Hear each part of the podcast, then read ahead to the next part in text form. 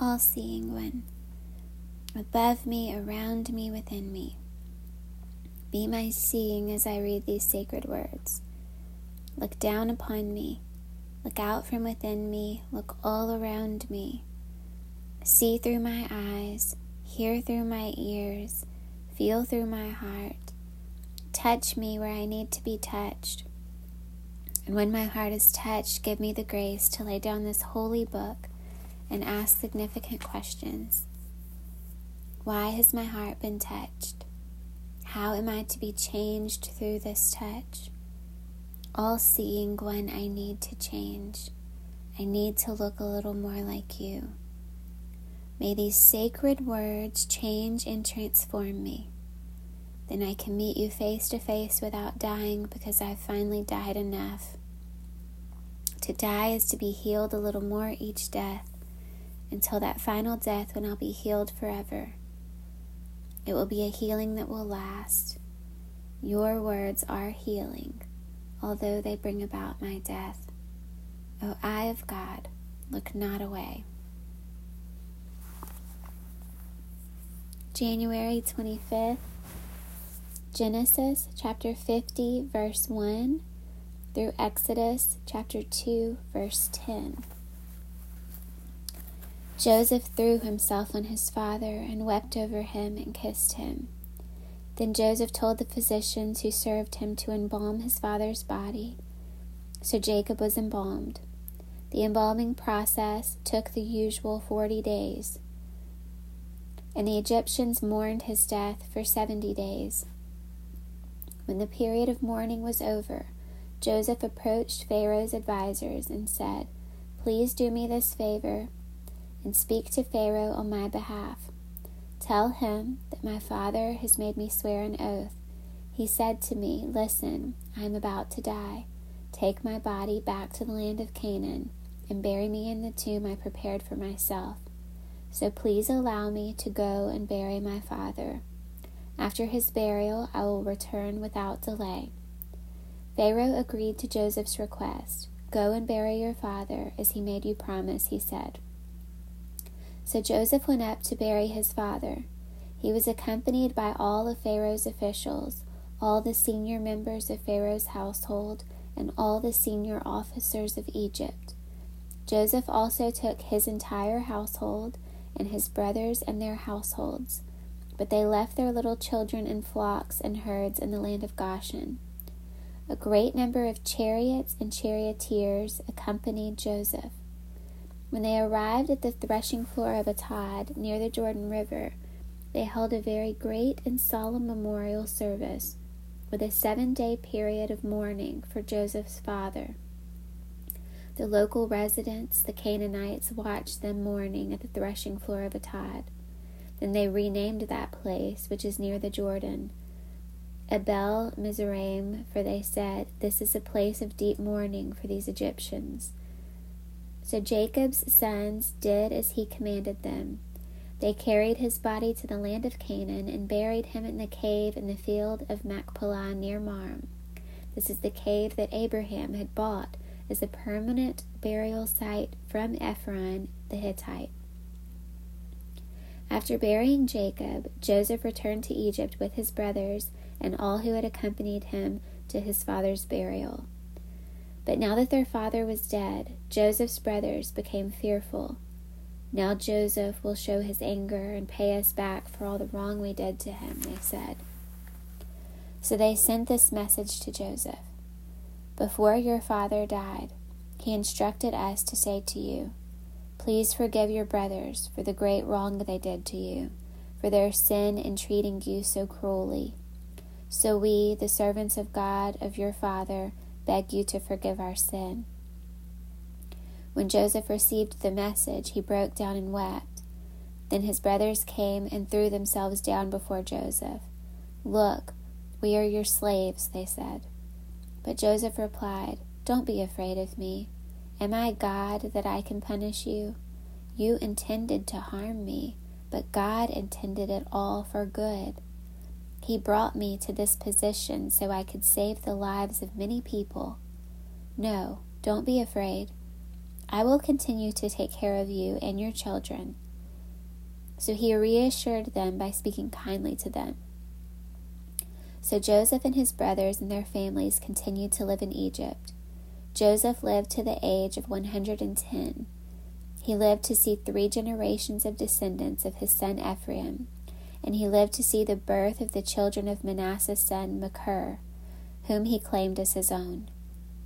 Soon I will die, Joseph told his brothers, but God will surely come to help you and lead you out of this land of Egypt.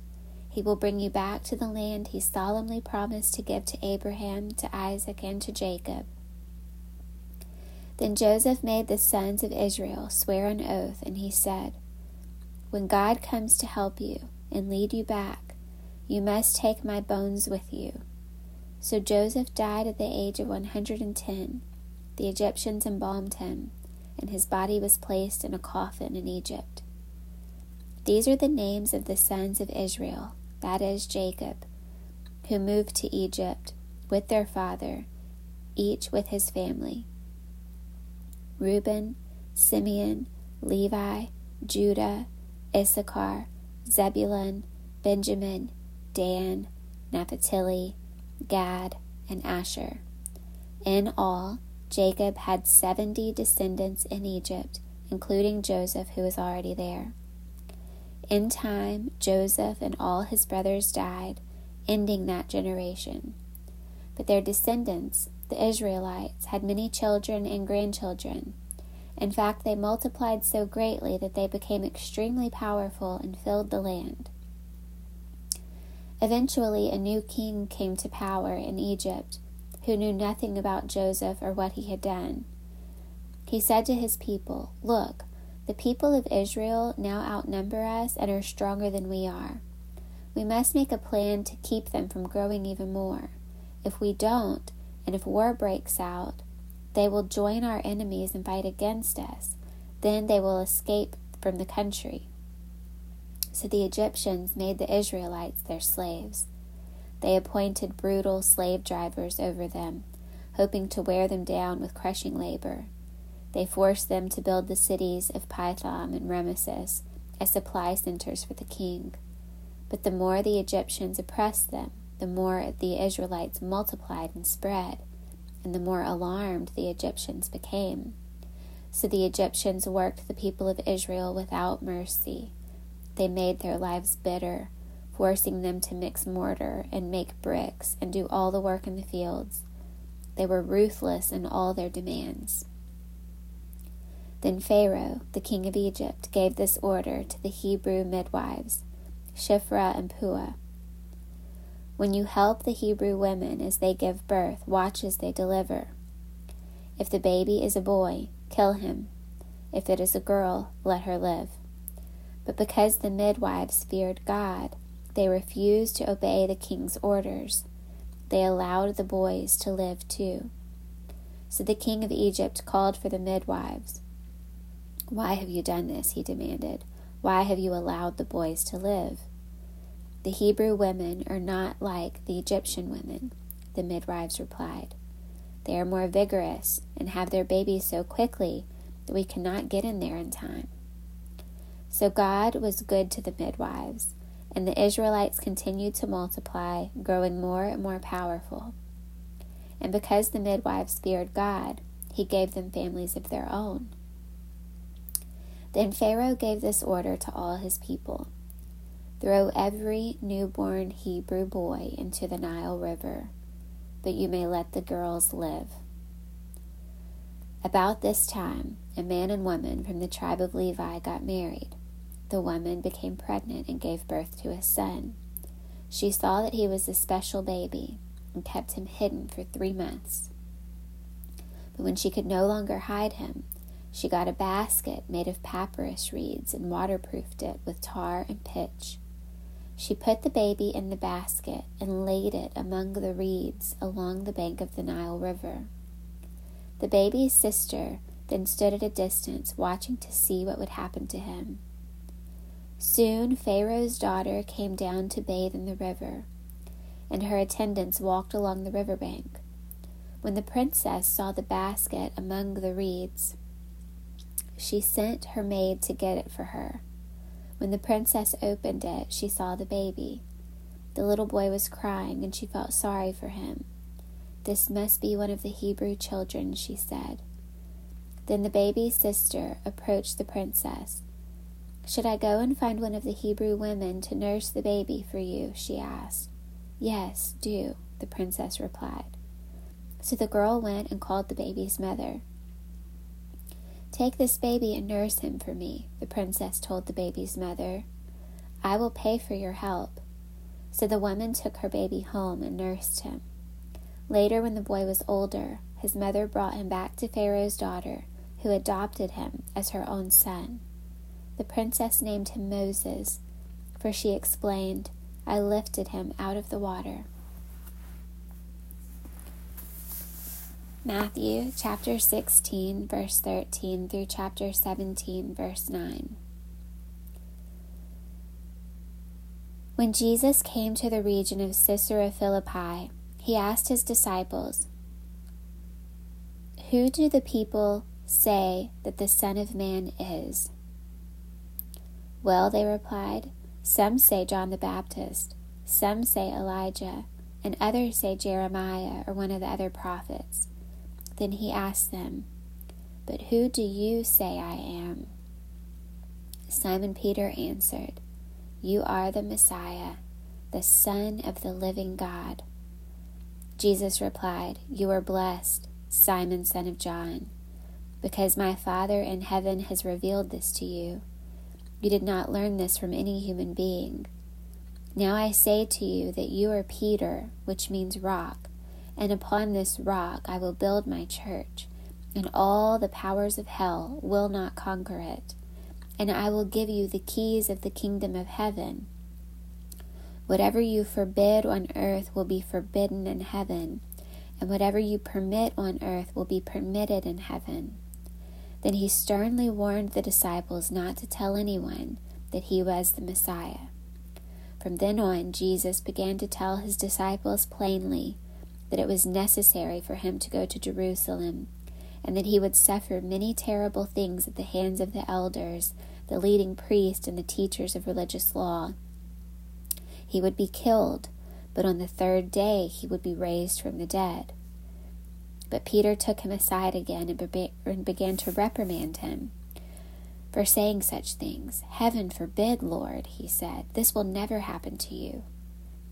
Jesus turned to Peter and said, Get away from me, Satan. You are a dangerous trap for me.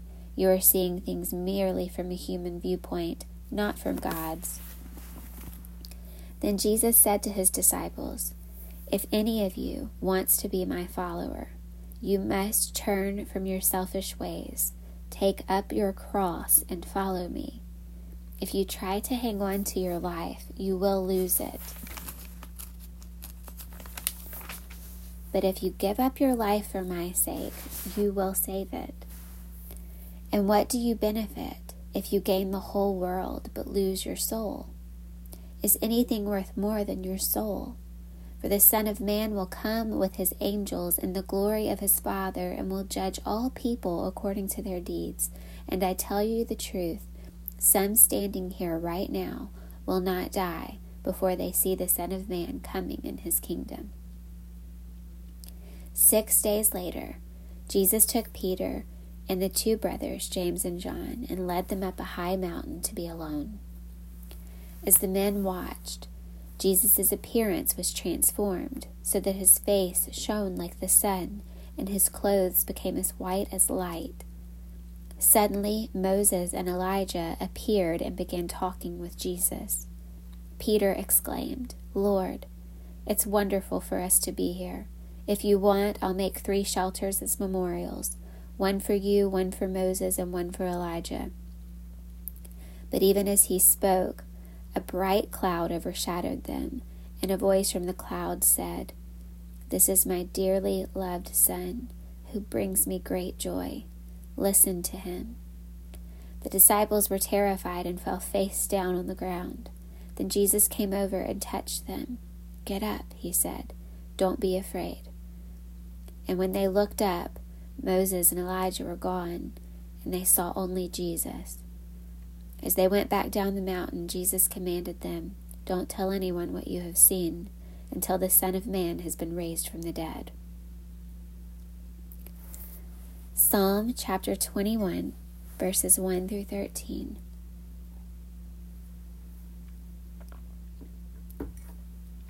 How the king rejoices in your strength, O Lord. He shouts with joy because you have given him victory, for you have given him his heart's desire. You have withheld nothing he requested. You welcomed him back with success and prosperity. You placed a crown of finest gold on his head. He asked you to preserve his life, and you granted his request. The days of his life stretch on forever. Your victory brings him great honor, and you have clothed him with splendor and majesty. You have endowed him with eternal blessings and given him the joy of your presence. For the king trusts in the Lord. The unfailing love of the Most High will keep him from stumbling. You will capture all your enemies. Your strong right hand will seize all who hate you. You will throw them in a flaming furnace when you appear. The Lord will consume them in his anger. Fire will devour them. You will wipe their children from the face of the earth, and they will never have descendants. Although they plot against you, their evil schemes will never succeed, for they will turn and run when they see your arrows aimed at them. Rise up, O Lord, in all your power.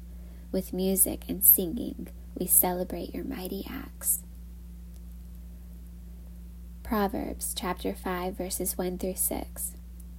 My son, pay attention to my wisdom. Listen carefully to my wise counsel. Then you will show discernment, and your lips will express what you've learned. For the lips of an immoral woman are as sweet as honey, and her mouth is smoother than oil. But in the end, she is as bitter as poison as dangerous as a double edged sword. Her feet go down to death, her steps lead straight to the grave, for she cares nothing about the path to life. She staggers down a crooked trail and doesn't realize it.